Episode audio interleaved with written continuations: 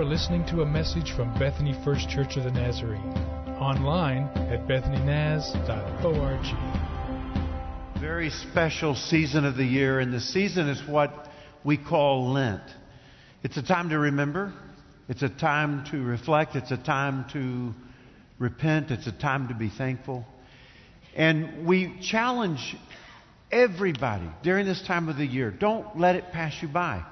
Um, we've created a little journal that you will find out in the foyer, and it's just everywhere on every table, not hard to find. I encourage you to take one with you today. And, and here's the challenge take a break from the busyness, create some space, and walk with Jesus over these next 40 days in his journey to the cross. You know, you, you may say, well, I, you know, I know the story. I know that Easter's coming and, and I'll celebrate then. Let me tell you, Easter will have new and fresh meaning if you take some time to involve yourselves in some of the practices that are suggested here as you move toward that day that we celebrate. First, we move to the cross. And so, um, there are several different possibilities for you. And uh, I, I, I think this year I'm going to take maybe one of these practices a week and maybe do six practices over the next six weeks. And so, however it works best for you, but I have learned in these last few months of my life how helpful journaling can be. And so there's some pages here for you to journal, or you might want to purchase your own journal. But I'm writing every morning about a few areas in my life where I'm focused on practices. And so I challenge you to get involved in that way. Well, let me, let me move into the sermon. We're on a series uh, about what we believe, and today we're talking about the church. So look at you. Just look around. You have made a decision this morning to come and be a part of a gathering of people, and that gathering of people is what we refer to as the church. We don't refer to the building as the church as much, but this is where we gather together, and the church is here when we all show up together. And so, one of the questions that I would want to start with this morning is so, what is it that you believe about the church. And there may be a few people in the room that would say, Pastor Rick, what if I don't know what I believe about the church? And so that's why we're going to take some time this morning to talk about what it is that we do believe about the church. So let me first go to the article of faith in the manual in the Church of the Nazarene. This is just our official statement. The statement is quite long. I'm reading you a condensed version, only a summary, but we believe in the church. Now, think about these next two words the community. Again, when we talk about the church, we're not talking about a building, we're talking about a gathering of people. So the word community makes a lot of sense. We believe in the church, the community that confesses Jesus Christ as Lord. Look at the next three words the covenant people. Again, not a building, but a gathering of people. The covenant people of God made new in Christ. And finally, the body of Christ, meaning people who are called together by the Holy Spirit through the Word. Now, when you think about this gathering of people, and you can look around and see this gathering here this morning, one of these gatherings, you realize that when Jesus talked about who gets to be a part of this body of Christ, he uses a word, and the word is whoever. God so loved the world, He gave His only Son, that whoever believes in Him. Well, wait a minute. When you say whoever, what do you mean by whoever? I think He means whoever. Well, what about race? Oh, yeah, that's not an issue. Every race is welcome. Well, what about, you mean the color of the skin is not an, not an issue at all. Every ethnic group gets invited to this. Whoever. Well, what about politics? Doesn't really matter what your political stance is. You're invited to be a part of this, whoever believes. Well, what about the kind of economics you come from? I mean, what kind of people are we talking about here? Which neighborhoods are these people coming from? Doesn't matter which neighborhood you're coming from, it's whoever. This is what the body of Christ looks like. What about age? Age is not a factor. What about education? Education is not a factor. Whoever believes. That's the people who make up the body of Christ. So, although we are very different, what we learn through God's Word today is that in the body of Christ, different does not mean divided. You like that? Diversity does not equal division. In the body of Christ, just because we're different from each other, that doesn't mean we are divided, or just because we are a diverse group doesn't equal division. In fact, diversity and different in the body of Christ means unity.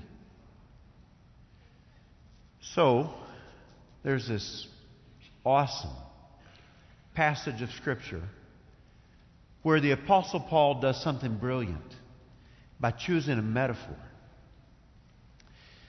And he talks about the body of Christ. So if you would open your Bible to 1 Corinthians chapter 12, I've got some exciting stuff to share with you.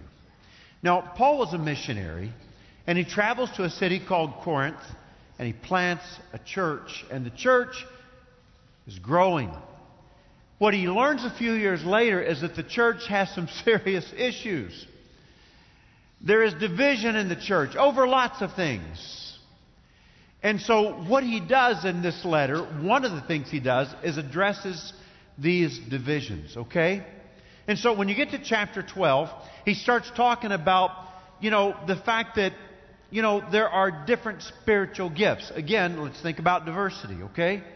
Uh, you have some gifts, I have other gifts. So we understand what he means by spiritual gifts, right? He says, actually in verse 1, now about spiritual gifts. That's, that's how he starts chapter 1. Now about spiritual gifts. So, uh, how many of you would say, I have the gift, Rick, of hospitality? Just raise your hand really high, would you?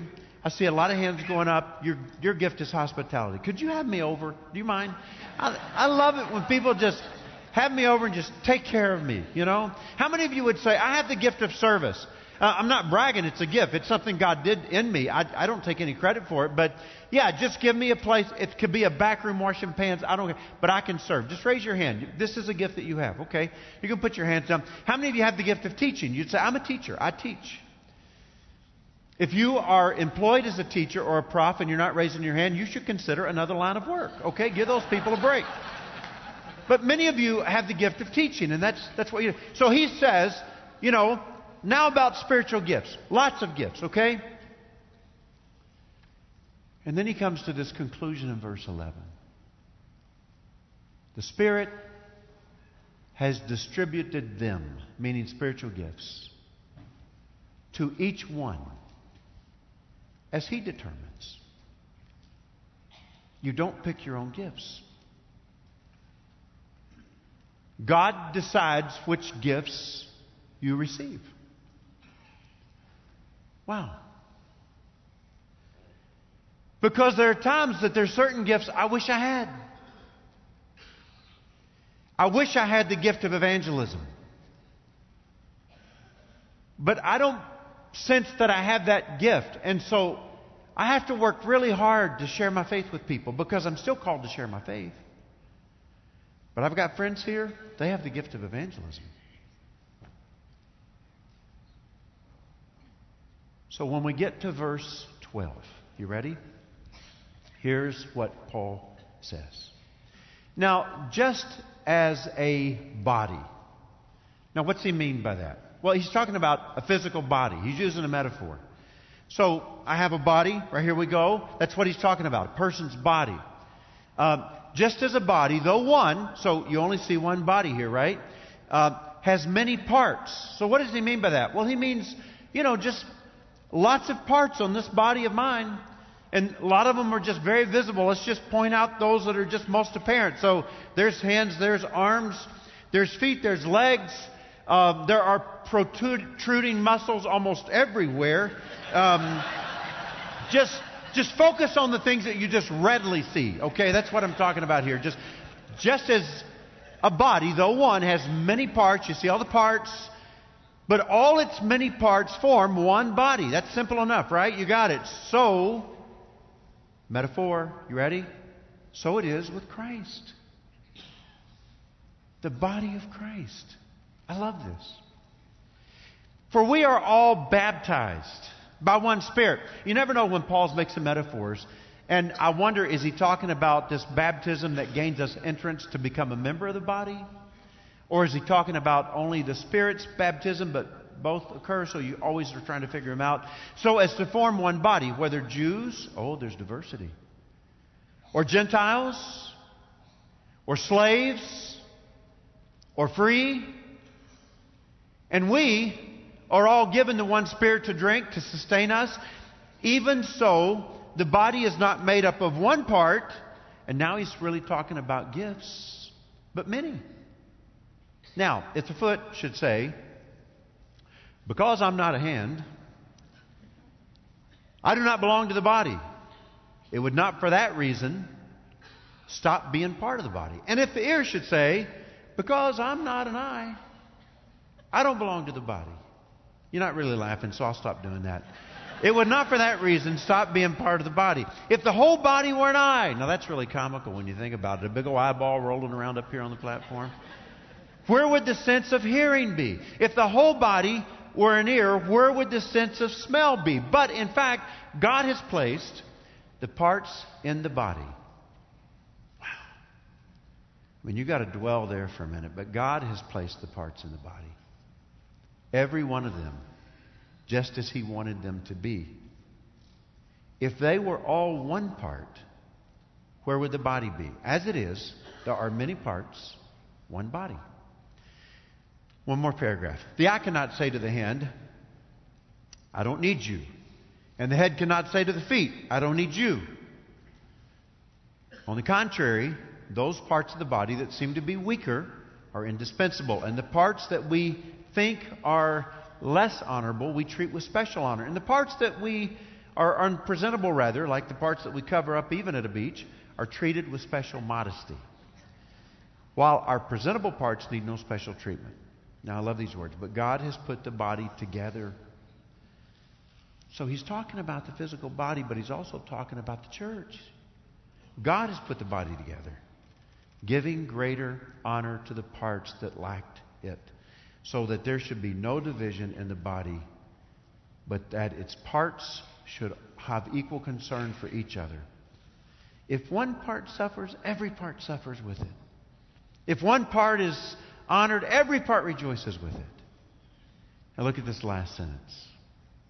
Now, you, you are the body of Christ, and each one of you is part of it. They tell us that uh, this, this body that we, that we live in is made up of 369 muscles, 207 bones.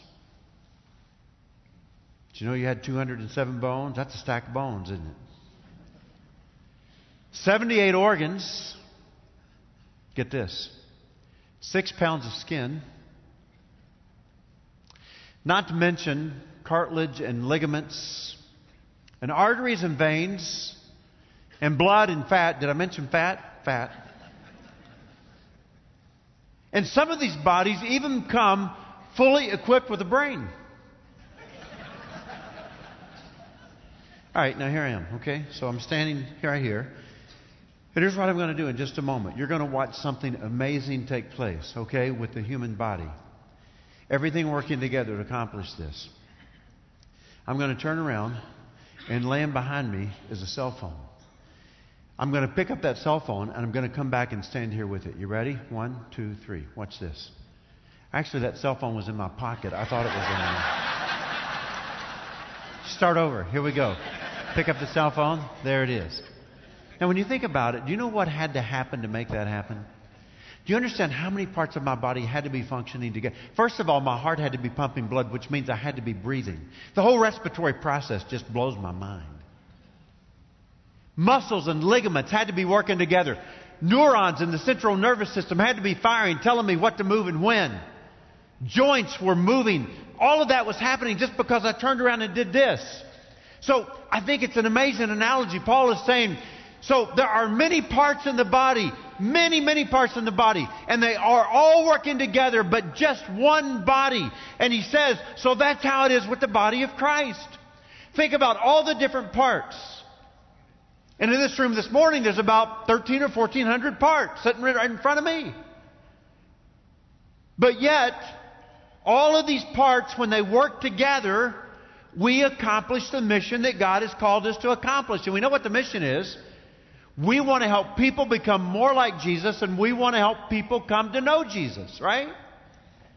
But it takes, Paul says, all of us doing what we are gifted to do to make that happen. Now, think about this. Here at Bethany First Church, in a given week, we need just over 700 volunteers just to make one week happen. Are you blown away by that? In one week here, we need 700 volunteers just to make one week happen. A lot of that is heavily concentrated in children's and youth ministries, but there are many ministries. That's why we desperately need you to be a volunteer. We need that. So when you think about how the body of Christ functions, and all of these people who are volunteering are using their gifts, whether it's service or helps or administration or hospitality or teaching or whatever your gift might be. It's all of those gifts working together to help us achieve what God has called us to achieve. Now, let's, let's think a little bit, okay, together. Now, we're, we're different from one another.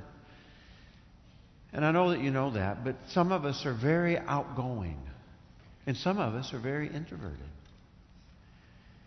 Some of us really get energy from being in large groups of people, and some of us really get drained by being in large groups of people, right? Some of us are very methodical, very analytical. Some of us just kind of can we make it fly? That's our motto in life, you know. I mean, some of us are very neat and organized. Some of us function much better when things are kind of scattered. We're just all very different. So I, I, went to Cincinnati over Thanksgiving with Morgan and Annette, my daughter Morgan, my wife Annette, and and Morgan had us to do this enneagram. When we got to Cincinnati, we were with my other daughter Brittany and my son-in-law Tim, and if you're new here this morning, I have a granddaughter named Sadie. I'm not talking to those of you who hang around all the time. I'm talking to the guests, okay? They didn't know. I don't want them to be robbed of knowing about Sadie. So, but Morgan had us all do this Enneagram, this personality thing. It's kind of becoming popular. It's kind of this thing that's gotten this new energy, and people are writing books about it and podcasts. And we spent a lot of time learning a lot about each other. And I realized how different we all are. Now, we already knew that. And Paul says, well, let's talk about other differences in the body of Christ. Let's talk about ethnic backgrounds. Some of you are Jews, but some of you aren't. Some of you are raised with different worldviews, different understandings of God. I mean, we come from different paths, he's saying. Some are slaves, some are free. I mean, this is way beyond just economic status. I mean, think about how different we all are. And then he throws into the mix this other issue where we have differences, and that is that God has gifted us all differently. I do not have the same gifts as Seth, and Seth does not have the same gifts that I have. And so now it just gets a little more complicated. So here we're going to zero in. You ready? Here's the conversation that started happening in the church in Corinth. You have gifts, I don't have, I have gifts, you don't have, but here's where the conversation went. I think there are some gifts that appear to be better. Or maybe more important. And therefore, some people may be a little more important. Because that's where that conversation always goes.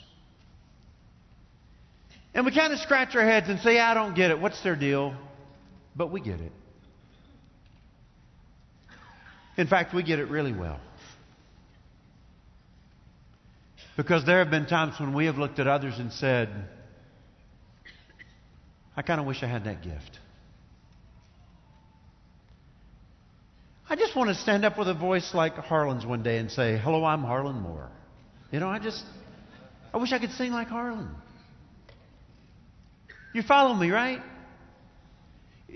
You look at other people and you say, wow, what would it be like to have that gift? I would like to have that gift. Or sometimes on the other side of that conversation, we look at others who don't have our gifts and say, what's their deal? Why don't they just do this? I mean, it comes perfectly natural for me. It's not hard. With no idea at all that that's how we are gifted, and we can take no more credit than that than we can take for our own personal good looks, right? It's a gift. This is something God has given me. Or we tend to devalue gifts that are more behind the scene. And we tend to look at other people wondering, are you really making a contribution at all? And when you think about how ludicrous this kind of thinking is, it's kind of funny. In fact, Paul thinks it's funny. I mean, if we were all leaders, we wouldn't have any followers. Or if we were all big dream, big picture kind of people, where would the nuts and bolts people be to finally get something actually done, right? And so Paul uses this line. I mean, what if the whole body were an eye? I mean, I think he's being comical. I mean, if you can see just a big eye rolling around. Well, where would the sense of hearing be? Do you understand that we all play a vital role in this thing? I mean, you, have come into church today, right? And you and you see the singers up here, and it was awesome today to worship together. And you see the ushers take the offering, you see the pastor. Have you seen the sound man today? Do you know what an important role the sound man plays? Do you understand if the sound man wanted.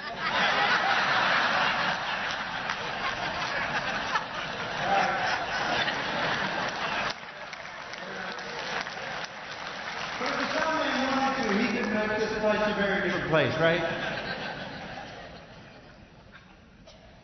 I mean, you think about all the people who are up in that crow's nest this morning. And I meet with them every morning and I pray with them. What an important role they play. And they have gifts I don't have. So that's where the writer is going with the conversation. my, uh, my wife Annette had this little deal going on back a few months ago where uh, we learned that she had a tumor in her um, parathyroid gland. Now, I'm going to just confess and tell you, I didn't know she had a parathyroid, parathyroid gland. Um, parathyroid gland, I'm sorry. And, uh, and it has nothing to do with the thyroid. It's just called that because it's located near the thyroid. Well, it, it regulates calcium throughout your whole body. And so my wife was in trouble. She was, she was not well. She was a mess. And, uh, and this one little simple surgery, and surgeries are always simple when they're happening to somebody else, uh, fully corrected the issue. It just took care of it. I mean, within weeks, she was back to normal.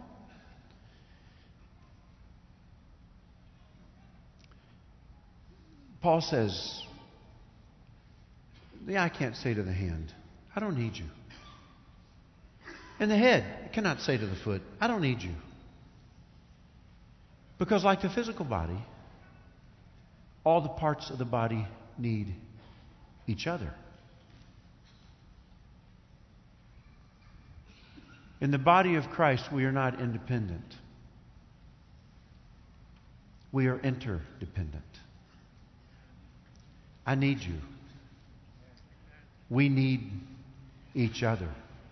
He doesn't say it, but it's implied that in the church there are also no lone rangers. In a world where individualism is so highly valued, it's not the way we function in the body of Christ. And a person who says, you know, I love Jesus and I follow him, but I've got nothing to do with any other Christians or the church in any way. You cannot reconcile that with Scripture. We depend on each other. Let, let, let, me give you a little bit of rest, too, okay? There's something here that I think is beautiful. And what is beautiful is simply this that you can rest in the fact that the Spirit is at work in your life, giving you the gifts he desires you to have. And you have all the gifts that you need. and are being given all the gifts that you need to be the person that God is calling you to be and to do what God is calling you to do. Let, let, let, me show you this verse one more time, okay? But in fact, God has placed the parts in the body, every one of them, just as He wanted them to be. See? God has made you how He has wanted you. He has gifted you how He has wanted you to be gifted. And you can rest in the fact that God is building in me all that I need to be and to do what He wants me to be and to do. God Himself packed your bag. God Himself made you ready for what He wants you to accomplish. I take great peace in that. So let me let me see if I can dream with you a little bit. Annette and I uh, got up early Thursday morning and um, we got a text from a friend that attended a church we pastored years, a few years ago. While we were there serving as her pastor and her family, they moved. Guess where they moved? Um, Parkland, Florida. Is that the name of the town? That's where they moved. And so she sent us this text and she said, Please pray for us. And she was talking about the school shooting that occurred where a young man murdered 17 people the day before. She said, My son was actually outside when the shooting started, heard the shots, saw the shooter, and immediately texted me in the midst of it all Mom, please pray. I just prayed that God would forgive me of any sins and that He would help me. My daughter, she said, was in a cubicle and heard the shots and hunkered down with classmates and teachers in that cubicle. She said, I tried yesterday to be as strong as I could be for my kids, but this morning I've come undone. I have friends that have lost their children. We know some of the adults who lost their lives. And then she just called out, please, please, pray for all of us. We desperately need your prayers. Now, I know her, and I know what she was saying. She was saying, I'm a member of this body of Christ, and we are suffering. And I know that when one member suffers, the whole body suffers. And that you will pray for us and you will hurt with us and you will identify with us and you will care for us and you will walk with us during this time because we are all part of the same body. And this analogy that Paul uses, you know, how many of you have had the flu? A lot of you have had the flu. You, you get the flu, well, we know it's influenza. We know it's this respiratory attack. But we know that also the whole body aches when you have the flu, right? And that's what Paul is saying. It's this analogy. And so it is when the body of Christ. When one suffers, everybody suffers. But, but, but on the other side, when one celebrates, then everybody celebrates. Because we are all one. And different doesn't mean division.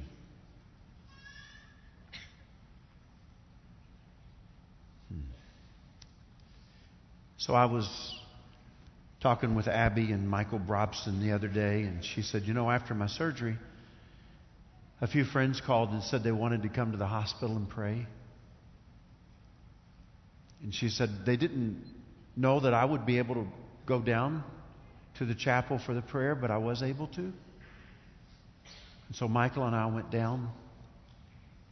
We were not prepared for what we saw when we got there. We're expecting a handful of friends, and there were over a hundred people crowded in to pray for me. You know, I stood at the hospital bedside of a guy named Rick yesterday, who underwent surgery, and he wanted to tell me how overwhelmed he has been with the way the church has responded to him and his wife during this time. And as he tried to say it, his voice broke And his lips began to quiver, and he stopped. Because he was so moved by the fact that when one member of the body suffers, the whole body gathers around to identify.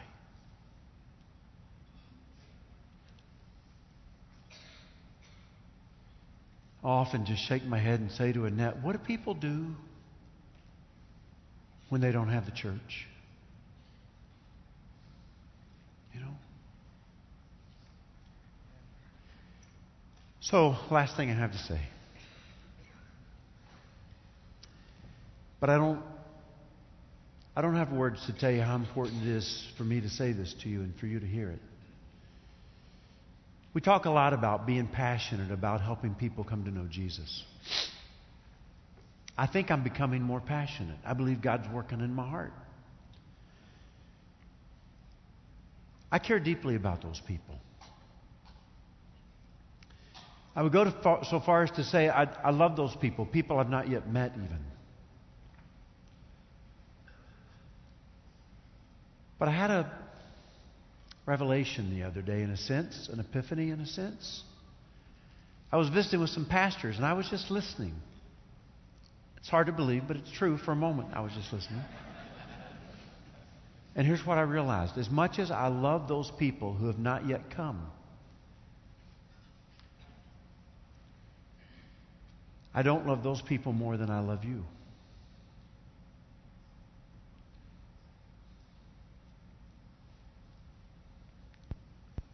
And God doesn't call me to love one group more. Jesus calls me to love my neighbor. You're my neighbor too.